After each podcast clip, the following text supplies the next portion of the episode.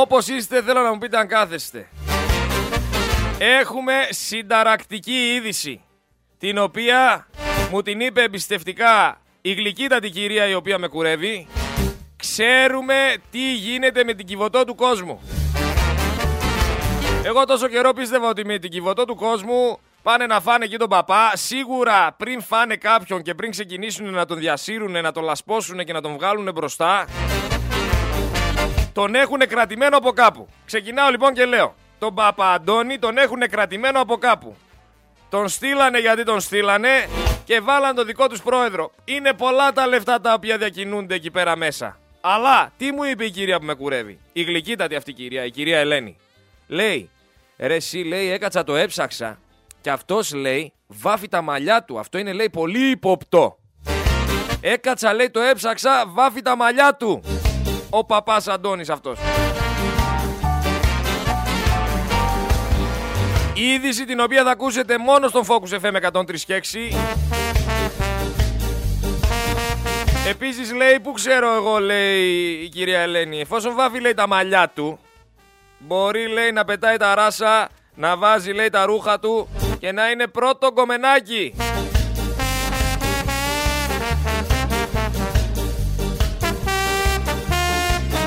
Έκανε τη δική της έρευνα για το βαψομαλιά. Πολλά πολλά χαιρετίσματα κυρία Ελένη. Σε νιέπε με έκανε. Όσοι είστε από YouTube και Facebook με βλέπετε. Απίστευτο κούρεμα. Δεν την αλλάζω με τίποτα. Με τίποτα λέμε. Φόλα κυρία Ελένη είμαστε. Ο Έλληνας όμως ξεχνάει. Ξεχνάει και συγχωρεί. Στις επόμενες εκλογές αν ξανακερδίσει η Νέα Δημοκρατία θα έχει ξεχάσει ο Έλληνας και θα το δηλώνει με την ψήφο του τη χρεοκοπία, τη φτώχεια και όσα του κάνανε. Μόνο ένα πράγμα δεν ανέχεται. Είπε ότι δεν ανέχεται. Να του πουλάνε τη Μακεδονία. Και όμως το ανέχεται και αυτό. Γιατί είτε ψηφίζεις Νέα Δημοκρατία είτε ψηφίζεις ΣΥΡΙΖΑ, χρυσόψαρο είσαι.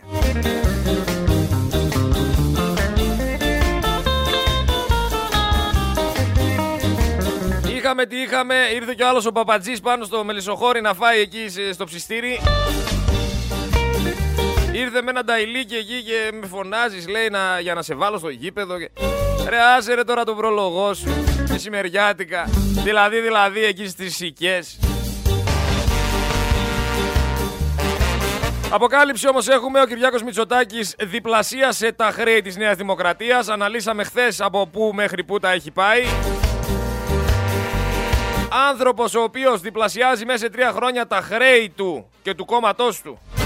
Μπορεί να διαχειριστεί μια ολόκληρη χώρα και τον θεωρείται κατάλληλο; Αυτός δεν ανέλαβε ευαγγελιζόμενος νοικοκύρεμα και μέρα παραμέρα έχει φτάσει 400 εκατομμύρια χρέος στο κόμμα του. 198 εκατομμύρια χρωστούσε το 2015. Μόνο αυτό σας λέω. Το 2015 αυτά ήταν τα λεφτά. Αλλά ο Έλληνας τι λέει, ναι, ρε, ο Μητσοτάκης λέει διπλασίασε τα χρέη του, θα πάω να το ξαναψηφίσω. Εννοείται, είναι καλός. Επίσης, 1,5 χρόνο έχει να ακουστεί στα δελτία ειδήσεων της Ελλάδας το όνομα Καραϊβάζ. Δεν νομίζω ότι είναι τυχαίο. Δεν νομίζω ότι είναι τυχαίο. Αλλά τι να πει κανείς για τη χώρα στην οποία δικάζονται οι επικεφαλής της μαφίας, μεταξύ των οποίων 12 υψηλόβαθμοι αξιωματικοί της αστυνομίας. Πετάγεται ο συνήγορος ενός αστυνομικού κατηγορουμένου και λέει στον πρόεδρο του δικαστηρίου «Δεν νομίζω ότι δικάζεται σωστά» και την επόμενη μέρα ο πρόεδρος παρετείται. Βρείτε μου ποια χώρα είναι με έξι γράμματα. Έχει κολλήσει στο μυαλό μου, δεν μπορώ να βρω ποια χώρα είναι αυτή.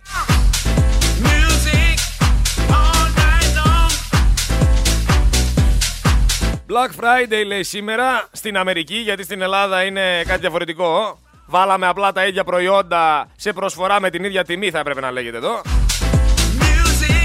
Μαύρη Παρασκευή όμως σίγουρα και για πάρα πολύ κόσμο και κοσμάκι εκεί πέρα έξω, ο οποίος έχει αρχίσει να αγχώνεται για το χειμώνα, αρχίσαμε να έχουμε κρύο. Ήρθε το κρύο. Εγώ το πρωί άνοιξα με φόρα. Λέω εντάξει, έβαλα το κοντομάνικο, έβαλα μια ζακέτα. Νοέμβριος λέω είναι αυτός. Δεν είναι Νοέμβριος. Πήγα να βγω με φόρα από την πόρτα και έφαγα μια σφαλιάρα από τον αέρα. Κρύα σφαλιάρα. Μπήκα ξανά μέσα, ντύθηκα σαν άνθρωπος Οπότε ξεκινήσαμε Πάμε να ακούσουμε λίγο όμως τα τεχνικά αυτά ζητήματα που ανέφερε ο εκπρόσωπος τύπου της κυβέρνησης. Για το γεγονός ότι προχθές στα προσφυγικά συνελήφθη ο βραβευμένος φωτορεπόρτερ Νίκος Πύλος στην ώρα της εργασίας του που έφερε και πάλι τη χώρα μας στο μέσο διεθνών αντιδράσεων. Ε, το περιστατικό που αναφέρεται ήταν ένα ατυχές ε, περιστατικό. Ε, νομίζω ότι δόθηκαν άμεσα οδηγίες για την ε, απελευθέρωση για τη μη σύλληψη του συγκεκριμένου δημοσιογράφου ε, και, η, ε, και η ελληνική αστυνομία πάντοτε όταν οι δημοσιογράφοι επιδεικνύουν τις ταυτότητές τους ή εν πάση περιπτώσει γνωστοποιούν την ε, ιδιότητά τους, έχει τις οδηγίες να συμπεριφέρεται με τον τρόπο που πρέπει να συμπεριφέρεται. Δημοσιογράφο σήμερα! Δημοσιογράφο σήμερα! Ε, αν δεν κάνω λάθος, ο ίδιος δήλωσε ότι το έχουν απαγγελθεί κατα... κατηγορίες. Ναι, επειδή δεν είχε. Αυτό είναι ένα τεχνικό ζήτημα. Ε, και η... το έχουν απαγγελθεί οι κατηγορίες επειδή ήδη είχε η σύλληψη είχε εκδοθεί το γραφειοκρατικό εν πάση περιπτώσει της σύλληψης, είχε ξεκινήσει η διαδικασία. Δόθηκαν όμως άμεσες οδηγίες για την απελευθέρωσή του και είναι σαφές ότι η υπόθεση αυτή θα έχει την κατάληψη που πρέπει να έχει χωρίς περαιτέρω περιπέτειες για τον ε, συνάδελφό σας. Τον ακούμε κιόλας. Πλέον είναι δεδομένο με τόσα χειρουργία που περιμένουν έξω από τα νοσοκομεία, έξω από τα ΕΣΥ και πάει λέγοντας ότι η υγεία στρέφεται στην ιδιωτικοποίηση. Μας το έχουν ξεκαθαρίσει κιόλας, απλά δεν θέλουμε να το πιστέψουμε. Ιδιωτική πλέον η υγεία. Και η ερώτηση είναι η εξής. Τώρα ονομάζεται εσύ. Άμα γίνει ιδιωτικό, πώς θα το λέμε; Εσύ, θα έχει δηλαδή γιώτα μπροστά. Εσύ, εσύ. Δεν ακούγεται λίγο βλάχικο. Πρέπει όλα να τα σκεφτόμαστε.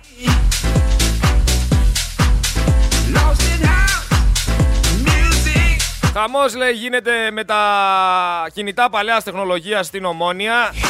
Δεν βρίσκει ο κόσμος να αγοράσει. Δες τώρα, γι' αυτό σε λέω. Αντί για να πάμε και να κάνουμε βήματα μπροστά, ξεκινήσαμε να κάνουμε βήματα πίσω. Όλοι θέλουν κινητό παλιάς τεχνολογίας, όλοι ψάχνουν πακιστανικό αριθμό για να μην τους παρακολουθεί ο Κούλης.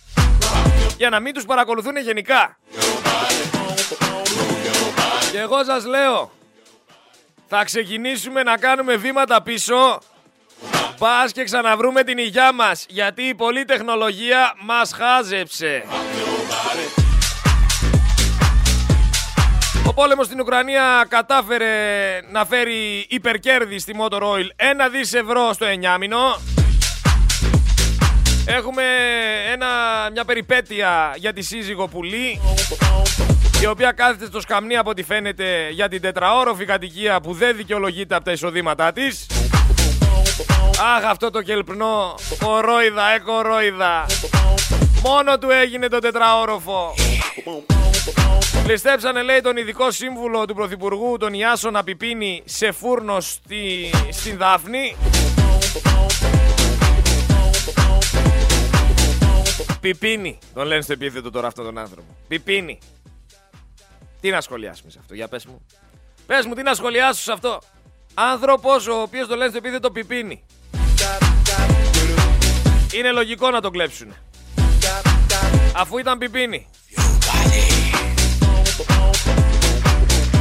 Τη χώρα στην αλλάξουμε ένα όνομα ρε παιδιά. Φτάνει τώρα. Εντάξει. Τόσα χρόνια Ελλάδα κοροϊδευόμαστε μεταξύ μας. Ας το κάνουμε Μιτσοκιστάν. Μιτσοτακιστάν βασικά. Μιτσοτακιστάν. Μιτσοτακιστάν. Είναι πιο αντικειμενικό. Αφού μας θεωρεί που μας θεωρεί τσιφλίκι του, ας του κάνουμε τη χάρη.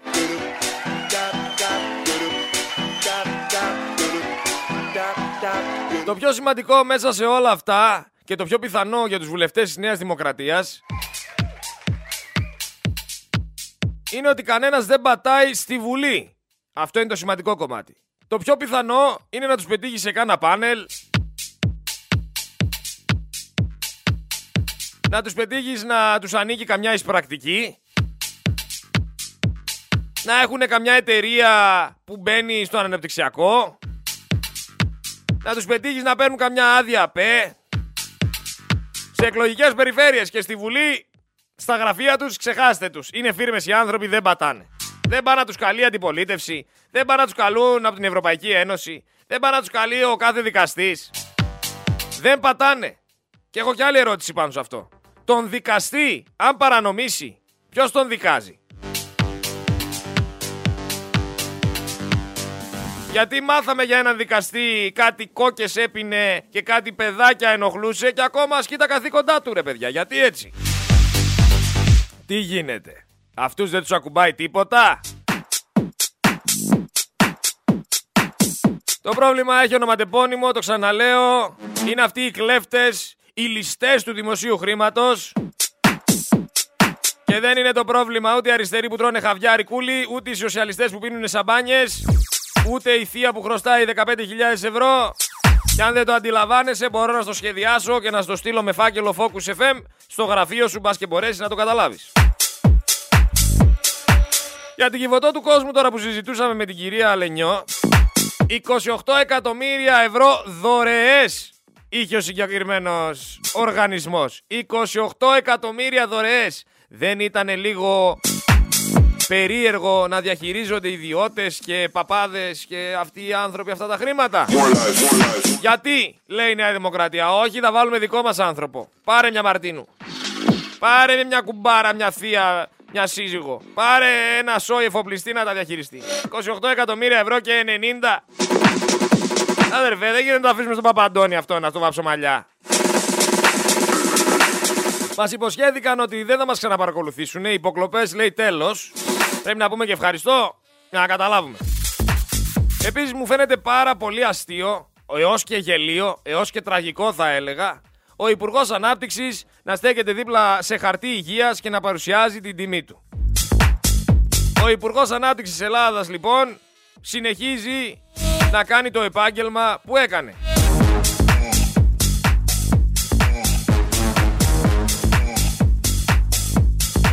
Που δεν είναι κακό. Εγώ δεν κατακρίνω κανένα επάγγελμα. Είτε είσαι ιερόδουλη, είτε είσαι, τι να σου πω, ε, δουλεύεις στα σκουπίδια, είτε είσαι καθαρίστρια, είτε είσαι δασκάλα, είτε είσαι πυροσβέστης, είτε είσαι ό,τι δουλειά κι αν κάνεις, δεν σε κατηγορώ. Δεν σε κατηγορώ.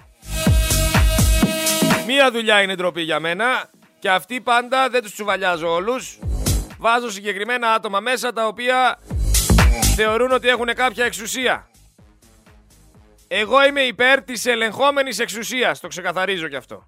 Γιατί η κυρία Λενιό μου την είπε και γι' αυτό. Μου λέει, είχαμε σοβαρή συζήτηση όσο με κούρευε. Και επειδή μιλούσαμε, άμα δείτε, από τη μια μεριά έχω ακόμα μαλλιά. Λέω, εγώ είμαι υπέρ της ελεγχόμενης εξουσίας. Γιατί στην αρχή πήγε, τη λέω, δεν, εγώ είμαι λέει κατά της εξουσίας της, λέω. Μου λέει, αλλά δεν γίνεται να μην υπάρχει εξουσία. Λέω, σωστό. Είμαι υπέρ της ελεγχόμενης εξουσίας. Γιατί όσο κάνεις μια συζήτηση, ακονίζεις το μυαλό σου και βρίσκεις και λάθη στη σκέψη σου. Αλλά είναι κατάντια όπως και να έχει ο Υπουργός Ανάπτυξης να διαφημίζει έχει χαρτα... χαρτί υγείας. Αλλά εντάξει, έχει άλλα καθήκοντα, γι' αυτό το λέω. Δηλαδή δεν περίμενα να είναι εκεί πέρα και να κάνει αυτό. Ήθελα να έχει δημιουργήσει σχέδια για την Ελλάδα ώστε να γίνει πιο ισχυρή, σχέδια για τα λιμάνια, για, για, την, για τα αεροδρόμια, να κάνει πράγματα για την Ελλάδα τέλος πάντων. Όχι να πηγαίνει από το σούπερ μάρκετ σε σούπερ μάρκετ και να μας λέει πόση τιμή έχει το καθένα. Δηλαδή εντάξει, τέλος, είναι απέσιο αυτό το θέατρο. Είναι ο μεγαλύτερος ψεύτης όλων των εποχών.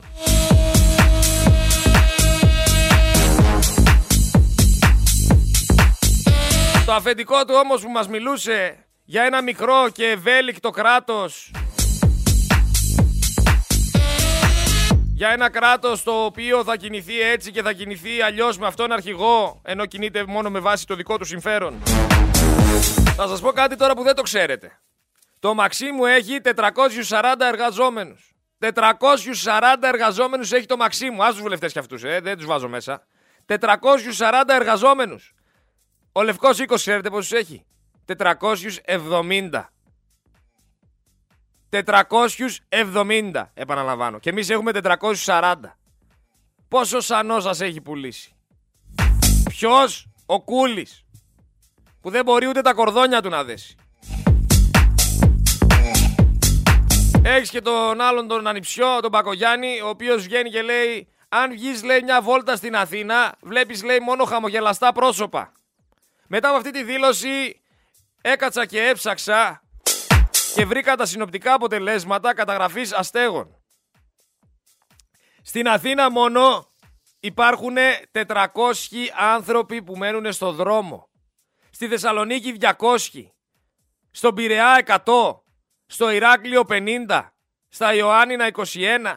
Στα Τρίκαλα 2 και στη Νέα Ιωνία 5. Συνολικός αριθμός σε 7 δήμους είναι τα 700 άτομα. Σε όλη την Ελλάδα έχουμε περίπου 2.000 άστεγους. Σας τα λέω αυτά, πέρα από την Αθήνα που 400 άτομα δεν χαμογελάνε από τη δήλωση του Μπακογιάννη που είπε, θέλω να κρατήσετε αυτόν τον αριθμό. 2.000 άτομα και είναι χοντροκομμένα σας τα λέω, έτσι. Το, το ολοκληρώνω το ποσό. 2.000 άτομα. Τώρα, 25 Νοεμβρίου του 2022. Για να δούμε του χρόνου τέτοια μέρα. Πόσοι θα είναι. Γράφτε το. Πηγαίνετε στο ψυγείο άμα έχετε εκεί μπλοκάκι ή που έχετε τις σημειώσεις σας και γράψτε 2.000 άστεγοι 25 Νοεμβρίου 2022. Για να έρθουμε του χρόνου να συγκρίνουμε και να δούμε άμα θα έρθετε στα λόγια μου και άμα θα έχουν αυξηθεί. Γιατί ο Ιπποκράτης ο φίλος μου που κάνει τη γύρα εδώ στη Θεσσαλονίκη μου έστειλε κάποιες φωτογραφίες. Και από το One Salonica εκεί πέρα από πίσω που έχει κάποιους ανθρώπους. Και στα πανεπιστήμια που έχουν στήσει ήδη τα ράτζα τους. Και εδώ απέναντι από το ραδιόφωνο. Και στη γωνία άστεγος. Και πιο εκεί άστεγος. Και όλο πληθαίνουν οι άστεγοι. Γιατί ρε πληθαίνουν οι άστεγοι, καθί, καθίσατε να σκεφτείτε; Δεν καθίσατε.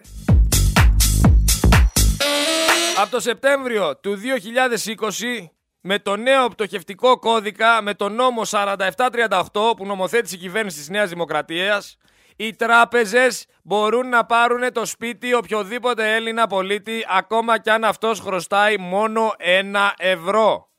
Ένα ευρώ. Έγινε κατανοητό; Το ξεκαθαρίσαμε; Για να τα λέμε όλα. Και οι άλλοι έχουν κέρδη ένα δισεκατομμύρια ευρώ στο εννιάμινο. Και εσύ Καρμύρη τρέχαμε το καλάθι του νοικοκυριού να μαλώνεις με τον Άδωνη.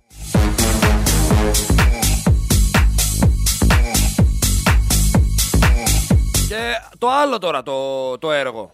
Ο Μητσοτάκης και ο Σκινάς λέει δήλωσαν ότι είναι ικανοποιημένοι από τις επιδόσεις μας στον αγροτικό τομέα. Τομέα. Από πού και ως πού ρε παιδιά. Εγώ βλέπω μια κτηνοτροφία σε αδιέξοδο. Βλέπω εντός και εκτός αυτού του τομέα της κτηνοτροφίας να είμαστε ελληματικοί για πρώτη φορά, έτσι. Εμπορικό έλλειμμα είναι αυτό που υπάρχει. Και βλέπω ότι οι υποσχέσεις όλες αυτές για νέες καλλιέργειες λόγω Ουκρανίας είναι ακόμα στον αέρα. Βλέπω να διαμαρτύρονται οι αγρότες γιατί μπαίνουν φωτοβολταϊκά σε όλα τα παραγωγικά χωράφια. Δεν βλέπω κάπου να τα πηγαίνουμε καλά στον αγροτικό τομέα. Γιατί είναι ικανοποιημένοι λοιπόν ο Μητσοτάκης και ο Σχοινάς; Δεν μπορώ να καταλάβω. Μήπως για να κοροϊδέψουν τον απλό Έλληνα που δεν έχει σχέση με τους αγρότες, ότι βοήθησε τους αγρότες, να τους πείσει ότι χτίζει τον πρωτογενή τομέα ενώ τον έχει υπερδιαλύσει;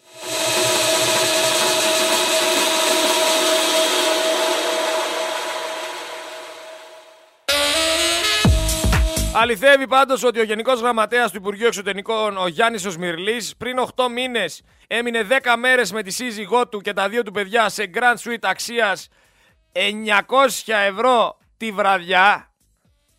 Έτσι, ο Γιάννης Οσμυρλής. 900 ευρώ τη, τη βραδιά με την οικογένειά του πήγε.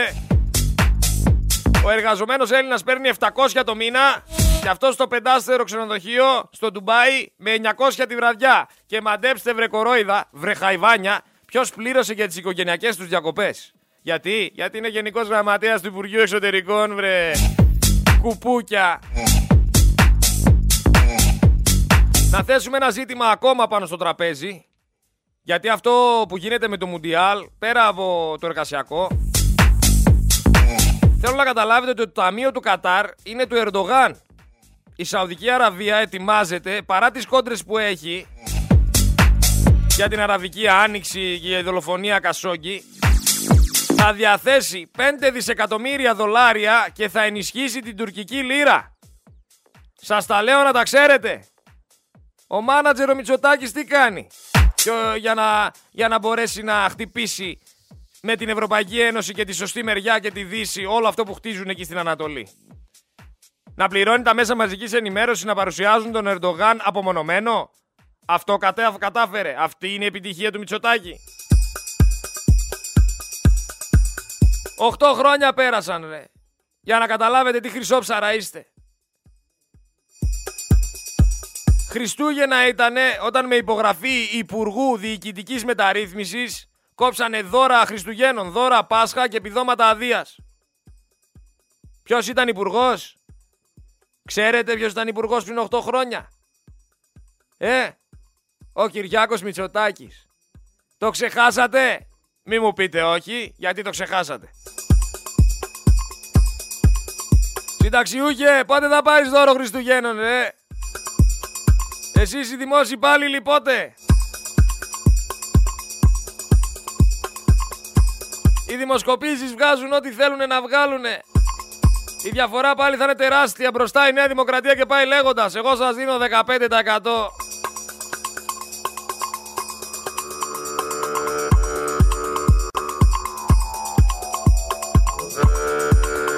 Επίσης θέλω να πω για την Τουρκία, μιας και το ανέφερα, ο Ερντογάν έχει προαναγγείλει ότι θέλει να μετατρέψει την Τουρκία σε χαλιφάτο το 2023. Σε περίπτωση που δεν ξέρετε τι σημαίνει το χαλιφάτο, θα σας πω τώρα εγώ. Με τον όρο χαλιφάτο εννοείται το πολιτικό-θρησκευτικό κράτος, το διαβάζω, ιστορική πλέον μορφή κεντρικής διακυβέρνησης του Ισλάμ που διαμορφωνόταν από τη μουσουλμανική κοινότητα τη γη και τους διαφορετικούς λαούς που είχε υπό την κυριαρχία της η Ισλαμική Αυτοκρατορία κατά τους αιώνες που ακολούθησαν το θάνατο του προφήτη Μωάμεθ το 632. Το όνομα αντλείται, για να δείτε τι πάει να κάνει στην Τουρκία να το κάνει χαλιφάτο, από την αραβική λέξη χαλίφα, χαλίφης, που σημαίνει υπηρέτης του Θεού ή διάδοχος του προφήτη του. Οι προτεραιότητες αυτής της κεντρικής διακυβέρνησης ήταν η επιβολή του νόμου Σαρία, η άμυνα και η επέκταση, το ξαναδιαβάζω αυτό, η άμυνα και η επέκταση, ξανά για να το καταλάβετε, η άμυνα και η επέκταση της επικρατείας του Ισλάμ. Και φυσικά η γενική επίβλεψη σε, επίβλεψη σε οικονομικά θέματα. Παρόλο που δεν ήταν πνευματικό λειτουργήμα, ο θεσμός του Χαλιφάτου ήταν εμποτισμένος με πολιτικό και θρησκευτικό συμβολισμό, ιδιαίτερα σε ό,τι αφορούσε στην ενότητα του μουσουλμανικού κόσμου. Οι μουσουλμάνοι ενώνονται. Γίνεται το 2023 χαλιφάτο η Τουρκία και ξεκινάει η επέκταση του Ισλάμ. Που ήδη έχει ξεκινήσει εδώ και τόσα χρόνια, έτσι. Αλλά για αυτό που σας είπα πλέον για, πριν για την Πουλή, η πρώην διευθύντρια του διοικητικού συντονισμού του Κελπνό είναι,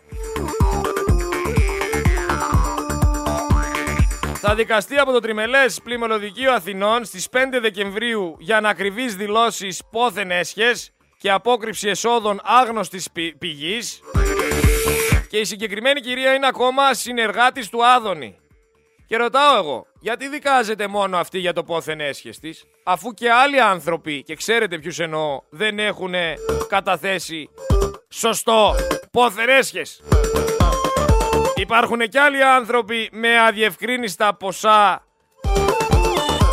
με έσοδα άγνωστης πηγής και συνεχίζουν να λειτουργούν πώς λειτουργεί η κυρία συνεργάτης του Άδωνη, σαν υπουργοί, σαν βουλευτές, σαν πρωθυπουργοί.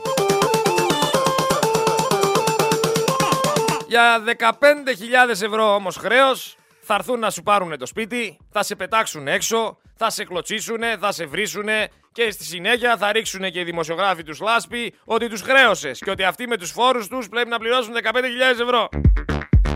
Με 1.300.000 ευρώ χρέος σε κάνουν πρωθυπουργό, σε γλύφουνε, σε ψηφίζουνε και πάει λέγοντας. Και θέλω λίγο να, να εμβαθύνω στο χρέος του Κυριάκου Μητσοτάκη.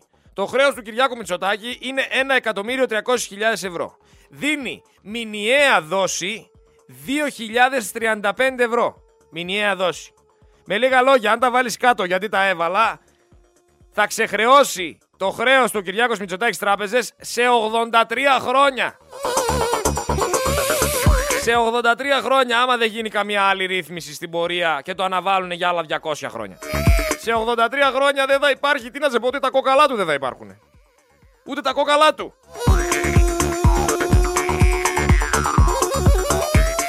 Υπάρχει λύση όμως για να μπορέσει η τράπεζα να πάρει τα λεφτά της πιο γρήγορα γιατί ο Κυριάκος Μητσοτάκης έχει 37 ακίνητα. Οπότε το θέμα μπορεί να λυθεί στο πιτς φιτίλι. Πάρτουνε τα μισά σπίτια και τελειώσαμε. Γιατί δεν τα παίρνεις;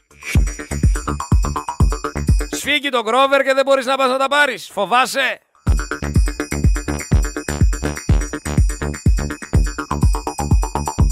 Να σας θυμίσω κάτι ακόμα για τον υπέροχο αυτόν πρωθυπουργό που όλοι θαυμάζετε και στηρίζετε. Στη ΔΕΘ το 2019 που τον ψηφίσατε για τους λόγους που τον ψηφίσατε, ήρθε και είπε για την ιδιωτικοποίηση της υγείας, της παιδείας, είπε για την, για την αστυνομία στα πανεπιστήμια, είπε ότι είπε και το συνεχίσατε να το ψηφίζετε. Καλό υπόλοιπο. Εσείς θέτε.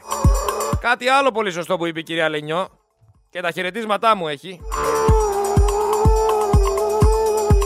Φταίνε λέει οι πολίτες.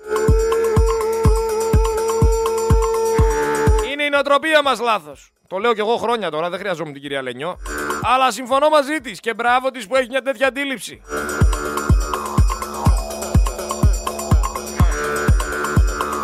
Αλλά μιλάμε για άνθρωπο ο οποίος κυβερνάει και δεν πάει πουθενά, πάει μόνο διακοπές. Δεν πατάει στη Βουλή, δεν απαντάει στην αντιπολίτευση, δεν πάει σε debate.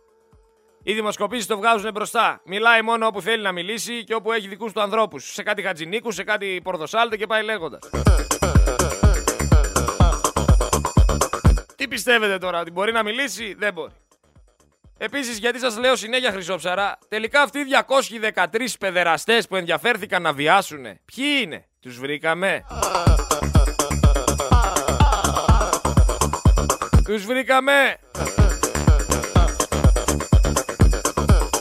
Επέκταση του Ισλάμ. Υπάρχει τελικά αυτός ο, μυστρι... ο μυστικός στρατός του Ερντογάν μες στην Ελλάδα; Γιατί έτσι το παρουσιάζει η Λεμόντε. Ότι υπάρχει. Και αυτή η συγκεκριμένη αναλύει τον κρατικό, παρακρατικό μηχανισμό και όλα όσα έχει αναπτύξει ο Ερντογάν στις χώρες της Ευρωπαϊκής Ένωσης. Πάντα με επιτελικό κέντρο τη Γερμανία. Τι κάνει λοιπόν η Αθήνα, τι κάνει η Ελλάδα για αυτό που λέγεται μυστικός στρατός του Ερντογάν; Έχει ψαχτεί, υπάρχει, έχει σχέδιο πώς να τον αντιμετωπίσει; Γιατί εγώ πιστεύω ότι δεν ασχολείται καν. Εγώ πιστεύω ότι άμα, άμα γίνει το μπαμ, και, το μπαμ και ξεκινήσει κανένας πόλεμος, βγάλτε τις καραμπίνες θα λένε. Βγάλτε τις καραμπίνες και μακάρι να μας σώσουν οι φίλοι μας οι Ευρωπαίοι και οι Αμερικανοί. Αυτό θα λένε. Έτσι όμως δεν είσαι αυτόνομος. Δεν πρέπει εσύ πρώτος να είσαι έτοιμος για οτιδήποτε συμβεί και μετά θα έρθει και η βοήθεια. Είναι σαν αυτό που λέμε με τον κολυβητή που κολύμπησε, κολύμπησε και δεν μπορούσε άλλο και αχ Παναγία βοήθα, Παναγία βοήθα θα πνιγώ και εμφανίστηκε η Παναγία και το λέει: Εντάξει, εγώ να σε βοηθήσω. Τον σε έστειλα και μια βάρκα, δεν την πήρες και πάει λέγοντας, αλλά και εσύ κουνάρε τα χέρια σου. Κάνε και εσύ κάτι.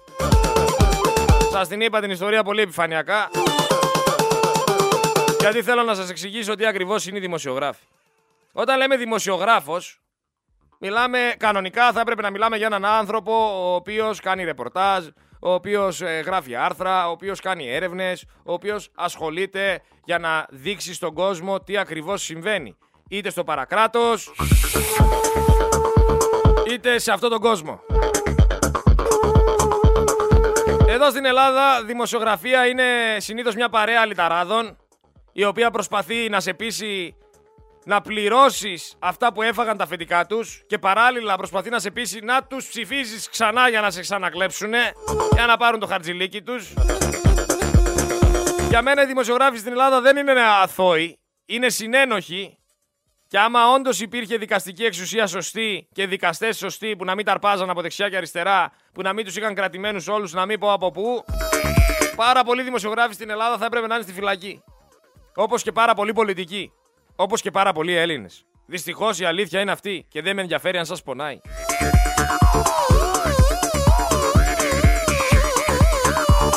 Παρά όλους αυτούς τους γαλάζιους πανηγυρισμούς που πλέον έχει αρχίσει αυτό το πράγμα με τη Νέα Δημοκρατία και με το πόσο φανατικοί είναι κάποιοι να προσβάλλει την κοινωνία. Έχουμε τώρα ένα νέο νομοθετικό έκτρωμα του Χατζηδάκη Μητσοτάκη το οποίο αφορά τις συντάξεις και το ασφαλιστικό. Πετσοκόβει κανονικότερα, κανονικότατα τα εισοδήματα των νοικοκυριών αυτό το νομοθετικό έκτρωμα.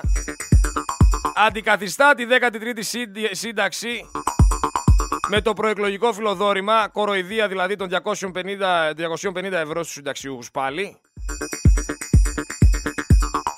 Μειώνει κατά 480 εκατομμύρια ευρώ την εκτέλεση του κοινωνικού προϋπολογισμού για το 2022. Μειώνει τον αριθμό των δικαιούχων του ΚΕΑ, του επιδόματος στέγασης και του στεγαστικού επιδόματος ανασφάλιστων υπερελικών. Φυσικά μέσω μιας πλασματικής αύξησης των αντικειμενικών αξιών του 2022. Δηλαδή εγκαταλείπει χωρίς καμία στήριξη 4 στους 5 μακροχρόνια άνεργους. Έτσι.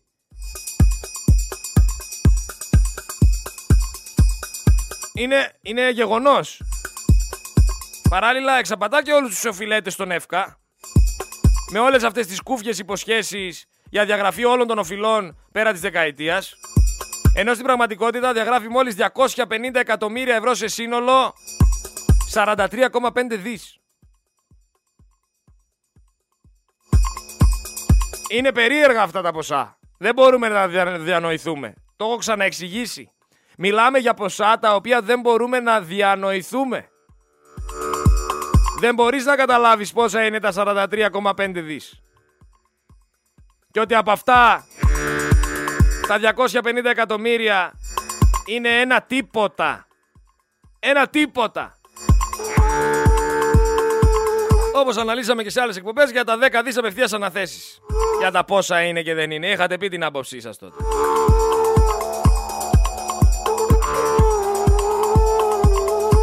δεν υπάρχει πιο σπαστικό πράγμα προηγούμενη παραγωγή να μην διαβάζουν τα μηνύματά τους. Έχω εδώ τώρα μηνύματα τα οποία έχεις την, την ειδοποίηση. Το ένα δίπλα ή το τρία ή όσα μηνύματα γράφετε. Και τα ανοίγω όλα, δεν μπορώ, είμαι ψυχαναγκαστικός. Ωραίο λέει το κούρεμα, αλλά σκούρινε λέει πολύ το μουσι. Κόφτο, όχι το μουσι δεν το ακουμπάω. Τελευταία φορά που ξυρίστηκα ήμουν σαν μωρό. Φέρτε έναν τροχονόμο να ρυθμίσει την κυκλοφορία. Παιδιά, δεν είμαστε καλά εδώ στη Θεσσαλονίκη. Η κίνηση πάει και έρχεται. Δεν ξέρουμε πού να παρκάρουμε. Ξεκινάς τώρα από εδώ πέρα και φτάνεις στον Εύωσμο μετά από ένα χρόνο. Για να μην μιλήσω για ωραιόκαστρα και πάει λέγοντας. Τι θα γίνει με την κυκλοφορία, εδώ στο Βαρδάρι, ρε. Για λίγο υποτίθεται θα ήταν η διασταύρωση έτσι που δεν μπορούμε να περάσουμε τα δικαστήρια απέναντι στη Λαγκαδά. Ποιος είναι αυτός ο υπερεγκέφαλος που έκανε αυτό το πράγμα; Σε αυτή τη διασταύρωση να μην μπορείς να περάσεις απέναντι. Σκέφτηκε κανένας τον άνθρωπο που φεύγει για να πάει προς τα δυτικά; Που φεύγει προς τη Λαγκαδά, που φεύγει για Νεάπολη, που φεύγει για πάνω, τον σκέφτηκε κανένας. Τι πρέπει να κάνει, ότι πρέπει να κάνει κύκλους, πρέπει να φάει στη μάπα τόση κίνηση. Δηλαδή εντάξει, έλεος. Να πούμε κάτι ακόμα. Ψήφισαν την ασυλία στους τραπεζίτες και έφεραν το πτωχευτικό για να κάνουν δουλίτσες οι πάτσιδες, οι πρακτικές και όλες οι τράπεζες. Το είπαμε και χθες με, το, με τον τραπεζικό αυτό το πράγμα. Επίσης μια άλλη είδηση είναι ότι ο ΣΤΕ ανακοίνωσε ότι είναι αντισυνταγματική η παράταση του υποχρεωτικού εμβολιασμού των εργαζομένων στις δομές υγείας. Και πάνω σε αυτό βγήκε ο Πλεύρης και έκανε ένα tweet, γιατί πλέον έτσι κάνουν πολιτικοί με tweet. Διαβεβαιώνουμε, λέει, τους πολίτες ότι θα ληφθούν όλα τα αναγκαία μέτρα για να μην τεθεί σε κίνδυνο η δημόσια υγεία από την εφαρμογή της απόφασης του ΣΤΕ. Καλησπέρα στην Ουγκάντα που ένας υπουργός της κυβέρνησης λέει ότι το ανώτατο δικαστήριο της χώρας βάζει σε κίνδυνο τη δημόσια υγεία. Και αυτό το λέει ένας άνθρωπος που είναι δικηγόρος που έχει ρεκόρ θανάτων στην Ευρώπη που να μην πω κι άλλα για τον πατέρα του τώρα. Μην ανοίξω το στόμα μου και αρχίσω τα γαλλικά που έχει και άποψη ο Πλεύρης. Άλλο νέο είναι, γιατί θα σας βομβαρδίσω με νέα και ειδήσεις τώρα. Η Δούμα ενέκρινε ομόφωνα μετά από πρόταση του Προέδρου Πούτιν νόμο που διώκει ποινικά τις σεξουαλικές σχέσεις μεταξύ ατόμων του ίδιου φύλου, απαγορεύει την προπαγάνδα της ΛΟΑΤΚΙ κοινότητας των παιδεραστών και μετατρέπει σε ποινικό αδίκημα την αλλαγή φύλου. Απίστευτο κι αυτό. Επίσης, σε κανάλι βγήκε τίτλος ειδήσεων που έγραφε ότι τα αντικλεπτικά που μπαίνουν σε βρεφικά γάλατα, σε σαρδέλες και πάει λέγοντας, μπαίνουν λέει για τις σπήρες και όχι για τους φτωχούς. Γιατί είναι γνωστό ότι οι σπήρες έχουν στόχο τον τόνο, τη σαρδέλα και τα βρεφικά γάλατα. δηλαδή σε φάση μέσα στη φυλακή αν μπεις και είσαι στο κελί με κανέναν και το ρωτήσεις γιατί μπήκες φυλακή, θα σε πει γιατί έκλεψα βρεφικό γάλα. Γιατί πήρα κονσέρβα σαρδέλας. Σας κοροϊδεύουνε βρε. Σας κοροϊδεύουνε. Και δεν το καταλαβαίνετε, αυτό είναι το πρόβλημα. Πότε θα ξυπνήσετε λίγο να πάρετε τα πάνω σας; Ο Τζερόμ Τζερόμ κάποτε είχε πει «Δεν έχω λέει ούτε λέξη να πω εναντίον των βολεμένων ανθρώπων. Αρκεί να κρατούν το στόμα τους κλειστό. Αλλά λέει για όνομα του Θεού, μην τους αφήσετε να περιφέρονται καμαρωτοί όπως τόσο πολύ τους αρέσει να κάνουνε και να κραυγάζουν πως είναι εκείνη το υπόδειγμα όλου του ανθρώπινου γένους. Ποιος από εκεί πέρα έξω δεν πιστεύει ότι αυτός ο άνθρωπος μιλούσε για την Ελλάδα; Δεν μιλούσε για την Ελλάδα, αλλά ταυτίζεται. Απόλυτα κιόλας. Επίσης θέλω να ρωτήσω που είναι κρυμμένοι όλοι αυτοί οι σύμβουλοι κρυπτονομισμάτων. Πού είστε ρε όλοι εσείς κρυμμένοι, τι γίνεται; Πώς αισθάνεστε που, πώς αισθάνεστε που έχετε πάρει στο λαιμό σας τόσο κόσμο και κοσμάκι που έχασε τα λεφτά του; Που νομίζατε ότι ξέρετε ενώ στην ουσία δεν είχατε καμία γνώση και καμία εκπαίδευση και παροτρύνατε τον κόσμο επειδή σας είπε μία τσουράπο να τον παροτρύνετε να πάει να βάλει τα λεφτά του στα κρυπτονομίσματα; Και το παίζατε με τα λάπτοπ σας ειδικοί; Πού είστε ρε όλοι εσείς οι σύμβουλοι; Θα ζητήσετε συγγνώμη από τον κόσμο που έχασε τα λεφτά του; Κοιμάστε τα βράδια. Ή βρήκατε ευκαιρία να το παίξετε έξυπνοι επειδή σας είπανε να μην ποτεί οι, τσου, οι τσουράπουδες αυτές εδώ όλες. Ε, πού είστε γαμμένοι, ρε, θα αναλάβετε τις ευθύνες σας; Φυσικά και όχι.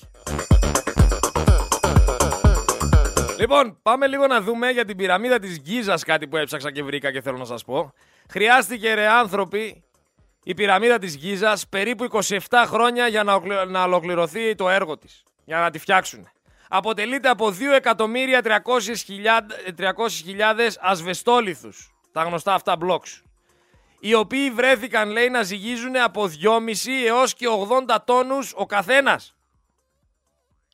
Όλο το βάρος της πυραμίδας είναι περίπου στα 6 εκατομμύρια τόνους. Ακούστε τώρα εδώ. Με απλά μαθηματικά, αν τα βάλεις κάτω, προκύπτει ότι αν οι Αιγύπτιοι δουλεύανε για 27 ολόκληρα χρόνια, χωρίς καμία απολύτως διακοπή μέρα νύχτα, για τη μεταφορά, επεξεργασία και τοποθέτησης με ακρίβεια 2.300.000 ασβεστόλιθων, τέτοιου όγκου και βάρους που σας είπα, βγαίνει περίπου χωρίς διάλειμμα. Ξαναλέω ότι τοποθετούν περίπου 10 ασβεστόλιθους την ώρα. Χωρίς καμία διακοπή. Άμα κάνανε και διαλυματάκι, αυξάνονται οι ασβεστόλιθοι την ώρα. Πραγματικά ένα απόλυτο θαύμα αρχιτεκτονικής και μηχανικής που δεν μπορεί κανένας να εξηγήσει πώς χτίστηκε. Γιατί εκείνα τα χρόνια δεν είχαν τα μηχανήματα που έχουν σήμερα. Και σας λέω εγώ τώρα κάτι. Σήμερα έχουμε και την τεχνολογία, έχουμε και τα μηχανήματα, έχουμε και τη γνώση. Αυτοί φτιάξανε πυραμίδα σε 27 χρόνια χωρίς τεχνολογία με κάτι ασβεστόλιθους πιο μεγάλους από τα κτίρια και εμείς εδώ πέρα το μετρό έχει περάσει 30 χρόνια και δεν μπορούμε να το φτιάξουμε για τον ένα και τον άλλο λόγο. 30 χρόνια έχουν περάσει. Σε αυτά τα χρόνια δηλαδή οι Αιγύπτιοι μπορεί να είχαν χτίσει άλλη μία πυραμίδα. Και εμείς δεν μπορούμε να χτίσουμε εδώ στη Θεσσαλονίκη ένα μετρό. Και αν πας να πεις σε κανέναν δημοκράτη, φάγαν τα λεφτά και είναι πλέον συνήθεια να λένε ότι βάζουμε λεφτά στο μετρό και δεν μπορούμε να το φτιάξουμε γιατί βρήκαμε αρχαία.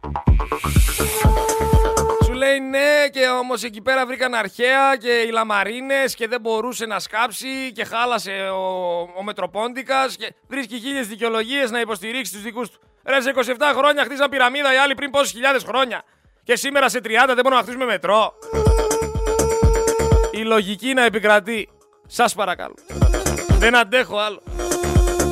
Για τον Πλεύρη κάτι ακόμα θα πούμε. Και θα πάω να διαβάσω κάποια μηνυματάκια πριν πάμε στο τραγουδάκι για τη δεύτερη ώρα. Η υγεία των πολιτών σίγουρα δεν κινδυνεύει από την απόφαση του Συμβουλίου της Επικρατείας. Είναι ήδη σε κίνδυνο από όλες αυτές τις ηλίθιες αποφάσεις που έχεις πάρει και για το ΕΣΥ και για τα νοσοκομεία και για τους χιλιάδες υγειονομικούς. Έχουμε φτάσει σε εκρεμή χειρουργία. Πάνω από 20.000 άνθρωποι περιμένουν να μπουνε. Και αν δεν μπουνε σήμερα ή αύριο σε ένα μήνα, πιθανότατα να μην προλάβουν να μπουνε. Εσύ φταίς που υπάρχουν ελλείψεις των υλικών και των φαρμάκων στα νοσοκομεία. Και δεν φταίει κανένα συμβούλιο της επικρατείας. Οπότε καλύτερα να ακούσουμε αυτούς παρά εσένα. Γιατί εγώ όταν κάηκα από λάδια και πήγα στο ΕΣΥ, μου λέει ρε αδερφέ, λέει, δεν έχουμε σιλικονούχες γάζες. Πάνε λέει στο φαρμακείο με, με τις πέτσες να κρέμονται και, τα, και το κρέας απ' έξω. Έτρεχα να ψάξω εφημερεύον νοσοκομείο, ε, φαρμακείο για να πάρω γάζες, κρέμες και πάει λέγοντας δεν είχα να μου δώσουν γάζες. Και την ίδια συζήτηση έκανα και με το φίλο που τον δάκωσε σκύλος στις οικές πάνω. Και μου λέει εγώ τι να σε πω λέει. Πήγα λέει στο νοσοκομείο και δεν είχα να με κάνουν αντιτετανικό. Με είπε ο γιατρός πάνε πάρα αντιτετανικό. Και έφυγα λέει να πάω να πάρω αντιτετανικό για να μου κάνεις το πόδι. Και δεν είχε λέει ούτε γάζες. Μάλλον λέει με τον νοσοκόμο που μου έκοψε τις γάζες. Προσφέρθηκα λέει ο άνθρωπος να δώσω 100 ευρώ να τους πάω γάζες και μου λέει δεν γίνεται να τις φέρεις πρέπει να κάνεις αίτηση για δωρεά και ολόκληρη χαρτούρα. Πλεύρη αυτά τα προβλήματα τα ξέρεις. Είσαι κομμάτι της κοινωνίας. Δεν είσαι. Σε χάλασε τώρα η απόφαση που πάρθηκε του Συμβουλίου της Επικρατείας του ΣΤΕ. Σε χάλασε η απόφαση του ΣΤΕ. Επειδή δικαιώνει αυτούς τους ανθρώπους που αδίκησες. Δεν τρέπεσαι ρε κοπρόσκυλο. Δεν τρέπεσαι.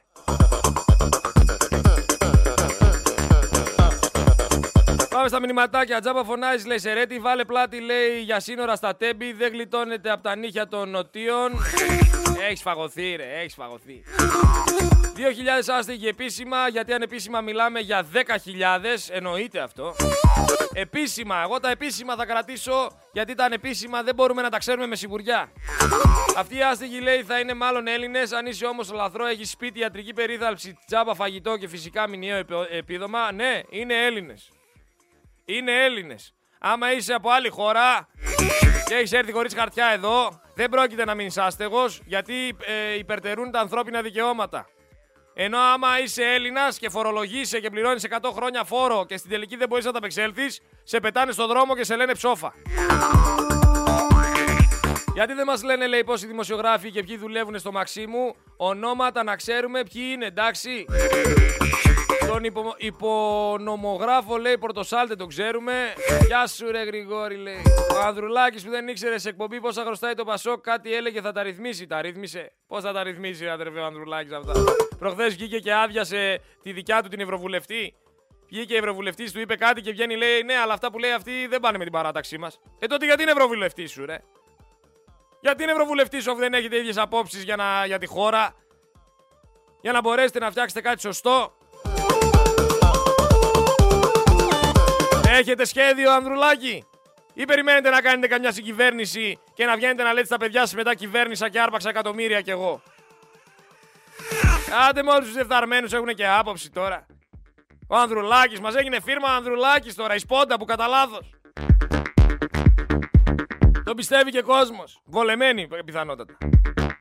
Μπράβο, ρε Γρηγόρη, λέει συνέχισε να ρωτάς για τους 213 όπως και τους υπολείπους, π.χ. δολοφόνο του Ιάσονα. Μα δεν πρόκειται να μάθουμε ποτέ, φίλε. Δεν πρόκειται να μάθουμε. Τζάμπα το λαρίκι μου αφήνω.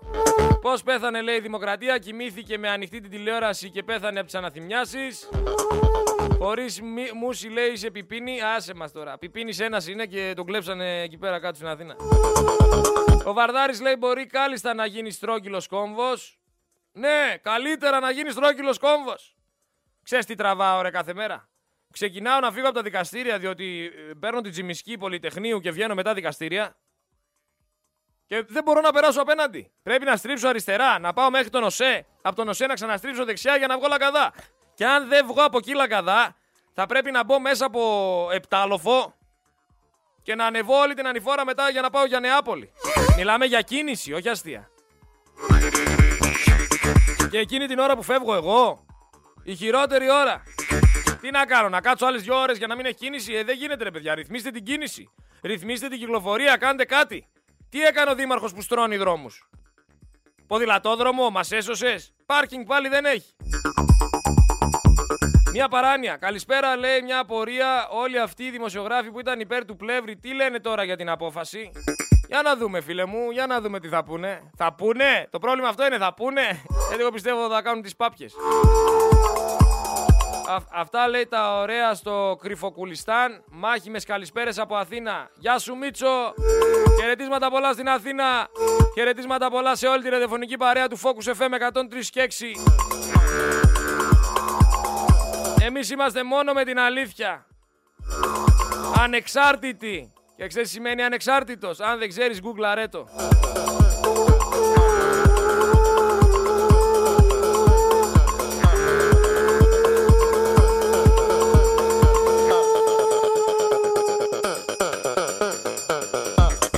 Λοιπόν, πάμε σε ένα τραγουδάκι το οποίο μου αρέσει πολύ, συχνά πυκνά το βάζω. Γιατί στην Ελλάδα οι περισσότεροι το μόνο που φοβούνται είναι τους υπουργούς και τους βουλευτές. Και φυσικά και έναν χοντρό ο οποίος τσιμεντώνει. Πάμε να ακούσουμε τραγουδάκι, δελτίο ειδήσεων από τη Δέσποινα Μποτίτσι. Όταν λέμε δελτίο ειδήσεων θα πει τίτλους επικαιρότητας. Θα μας ενημερώσει τι συμβαίνει και τι δεν συμβαίνει. Μπαμ μπαμ, διαφημίσεις και γυρνάμε δεύτερη ώρα με ανοιχτές γραμμές να ακούσω τι άποψη έχετε κι εσείς. Σήμερα θα παρακαλέσω τους ακροατές του Focus FM 103.6 που τόσο βγαίνουν συχνά πυκνά κάποιοι δεδομένοι άνθρωποι με τους οποίους συνομιλούμε καθημερινά να αφήσουν τις γραμμές για νέο κόσμο.